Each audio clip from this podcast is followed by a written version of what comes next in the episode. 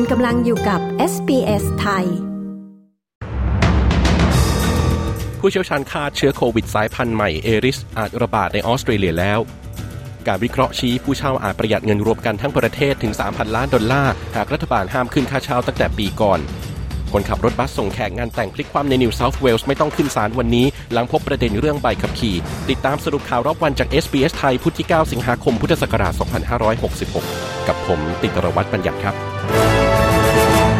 เชื้อไวรัสโควิด -19 สายพันธุ์ย่อยใหม่กำลังทำให้จำนวนผู้ติดเชื้อโควิด -19 เพิ่มสูงขึ้นในบางส่วนของโลกและผู้เชี่ยวชาญเชื่อว่ามีความเป็นไปได้ที่เชื้อดังกล่าวจะแพร่กระจายอยู่ในชุมชนของออสเตรเลียแล้ว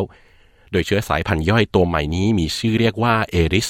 หรือเชื้อไวรัสโควิด -19 สายพันธุ์ย่อย EG.5.1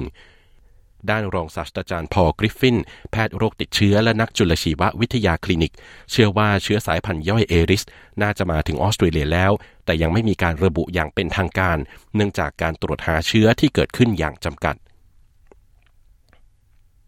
คนขับรถบัสซึ่งกำลังเผชิญกับข้อหาเพิ่มเติมจากการเสียชีวิตของแขกงานแต่งงาน10รายจากอุบัติเหตุรถบัสพลิกคว่ำในรัฐนิวเซาท์เวลส์ได้รับการงดเว้นจากการขึ้นศาลในวันนี้หลังกรณีของเขาถูกกล่าวถึงอีกครั้งจากปัญหาเกี่ยวกับใบอนุญาตขับขี่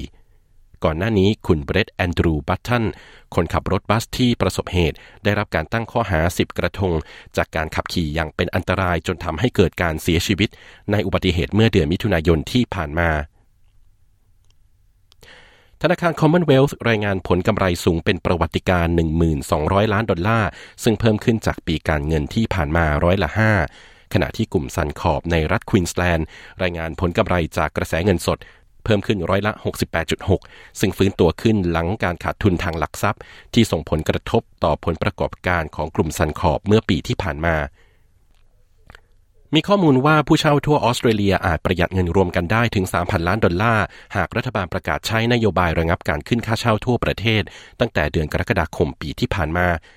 การวิเคราะห์อิสระของรัฐสภาออสเตรเลียซึ่งมอบหมายโดยพรรคกรีนส์แสดงให้เห็นว่าผู้เช่าทั่วประเทศอาจประหยัดเงินได้มากถึง 4,900 ล้านดอลลาร์ในช่วงเวลา 12 เดือนข้างหน้าหากรัฐบาลสหพันธรัฐประกาศใช้นโยบายระงับการขึ้นค่าเช่าทั่วประเทศตั้งแต่วันนี้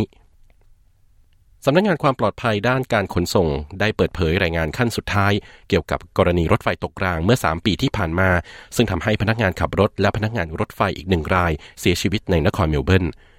รายงานดังกล่าวพบว่ารถไฟขบวนที่เกิดเหตุวิ่งด้วยความเร็วเกินกำหนดมากกว่า100กิโลเมตรต่อชั่วโมงก่อนที่จะประสบเหตุตกรางเมื่อวันที่20กุมภาพันธ์ปีคริสตศักราช2020และทั้งหมดนี้คือสรุปข่าวรอบวันจาก SBS ไทยพุธที่9สิงหาคมพุทธศักราช2566ผมตินรวัฒน์บัญญัติรายงานครับก